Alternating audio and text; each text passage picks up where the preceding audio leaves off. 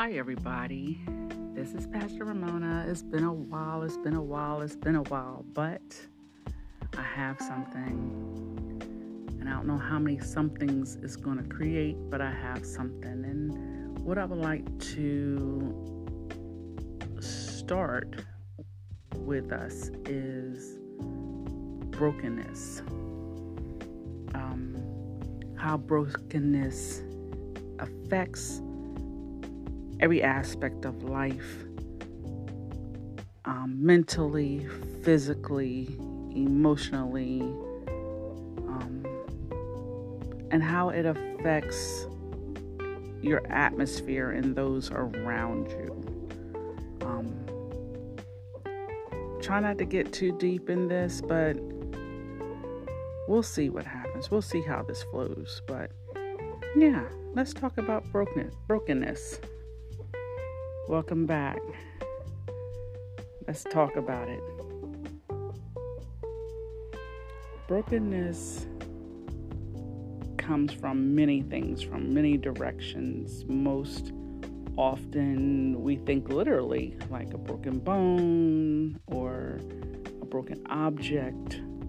Um, and then sometimes it's deeper on a deeper level, I should say. And what I mean by that, it could be like a heartbreak or um, loss of a loved one, loss of a pet, um, loss of income, um, loss of good health. Um, and all of these scars, because brokenness creates scars. Kind of jumped ahead of myself, but it creates scars and tenderness and um, bruising um, and it can also create a void or a wall. So I like to touch on all these things, but we'll see. We'll see how this flows. But can you remember the first time that you've experienced brokenness?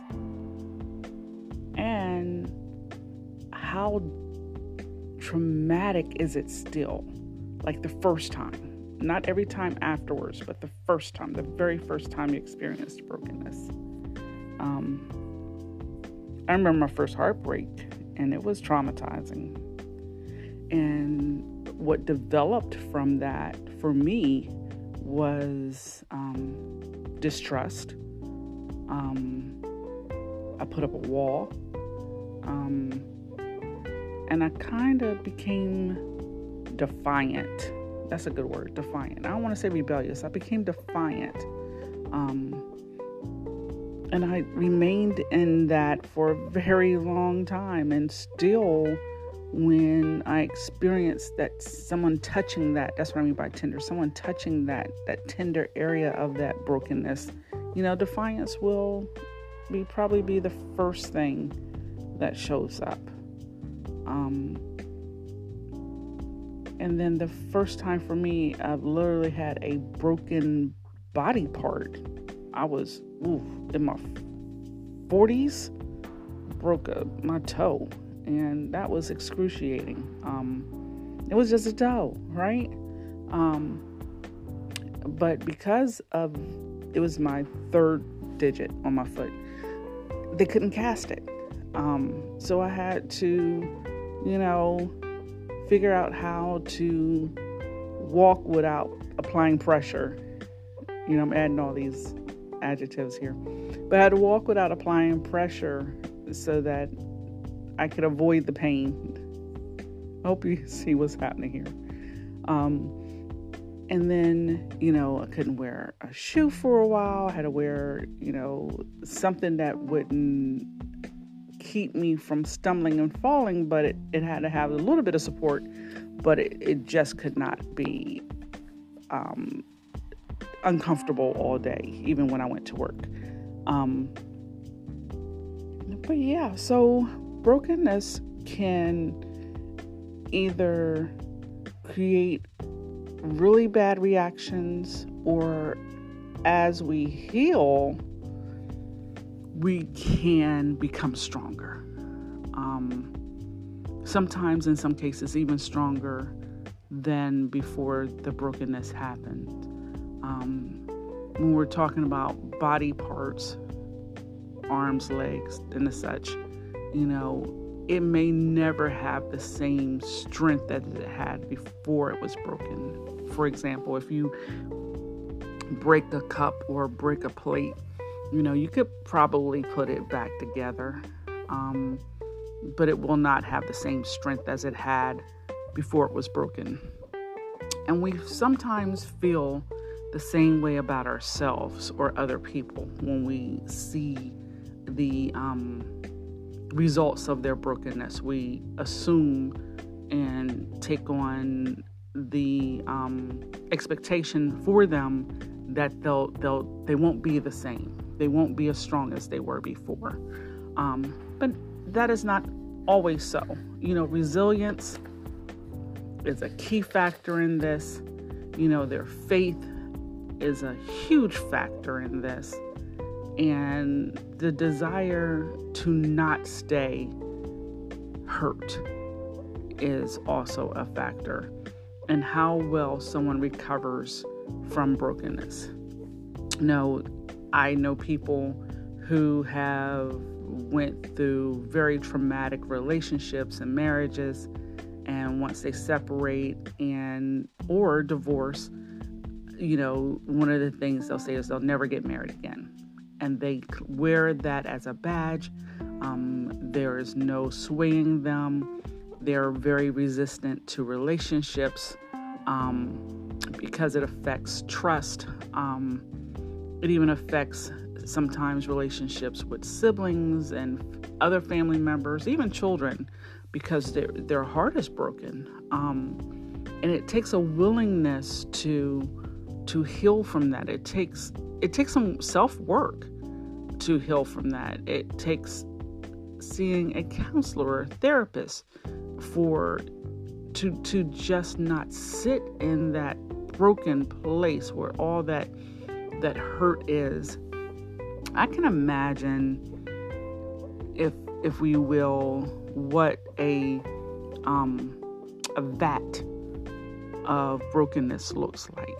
And I one illustration could be the Valley of Dry Bones, but that's just dry bones. I would think a vat of brokenness would include some liquids. You know, the heartbreak would be blood, there would be some tears, um, there would be some you know, pieces of the person in this vat, whether it's their heart, their brain, um, you know, probably skeletons of like jewelry and rings and cards and stuff that other things that people have given them. That, and I'm sure it reeks um, because it sits there for not just days. Like people stay broken for a long time. So I'm sure it smells.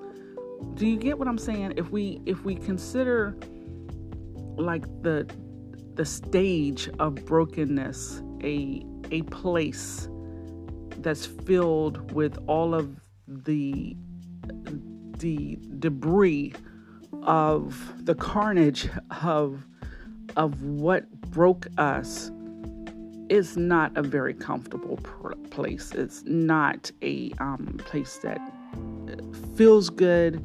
It doesn't smell good. It's I believe in some cases it, it, it even displays on a person's physical being, whether it is um, like a skin color change, um, their attitude, um, the lack of an attitude, like not wanting to be involved in anything, um, it can show up as depression.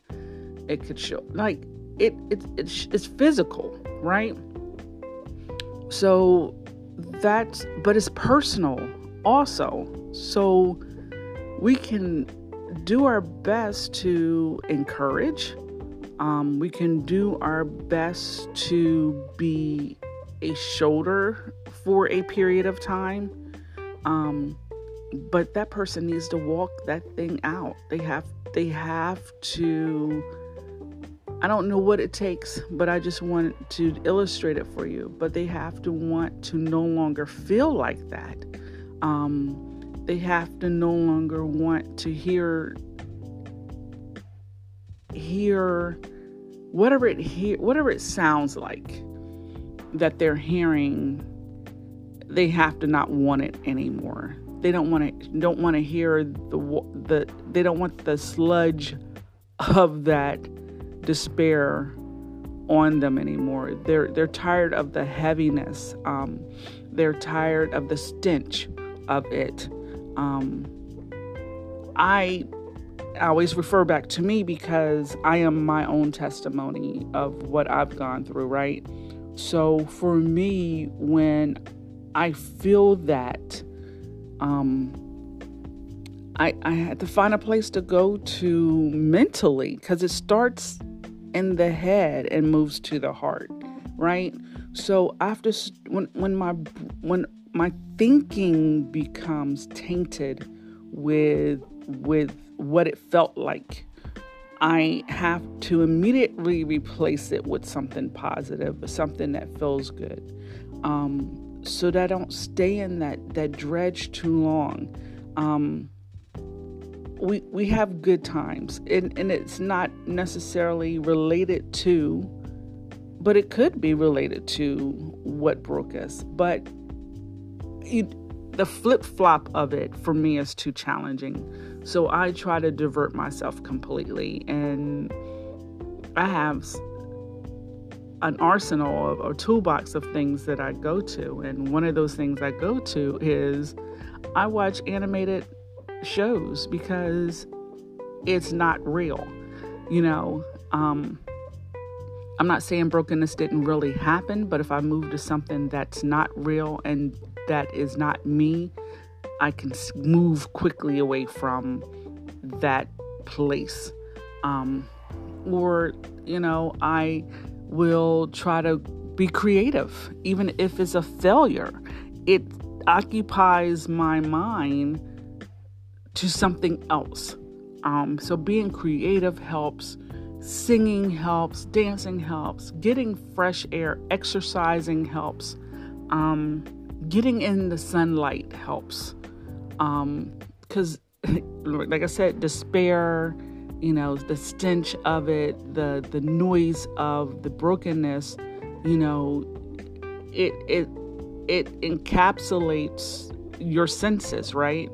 So if you change the room, if you change the, the environment of that, you know, it more than likely for that moment that you're away from it will change your your um perception of it for that moment. And ultimately the goal is to change it more often than not, right?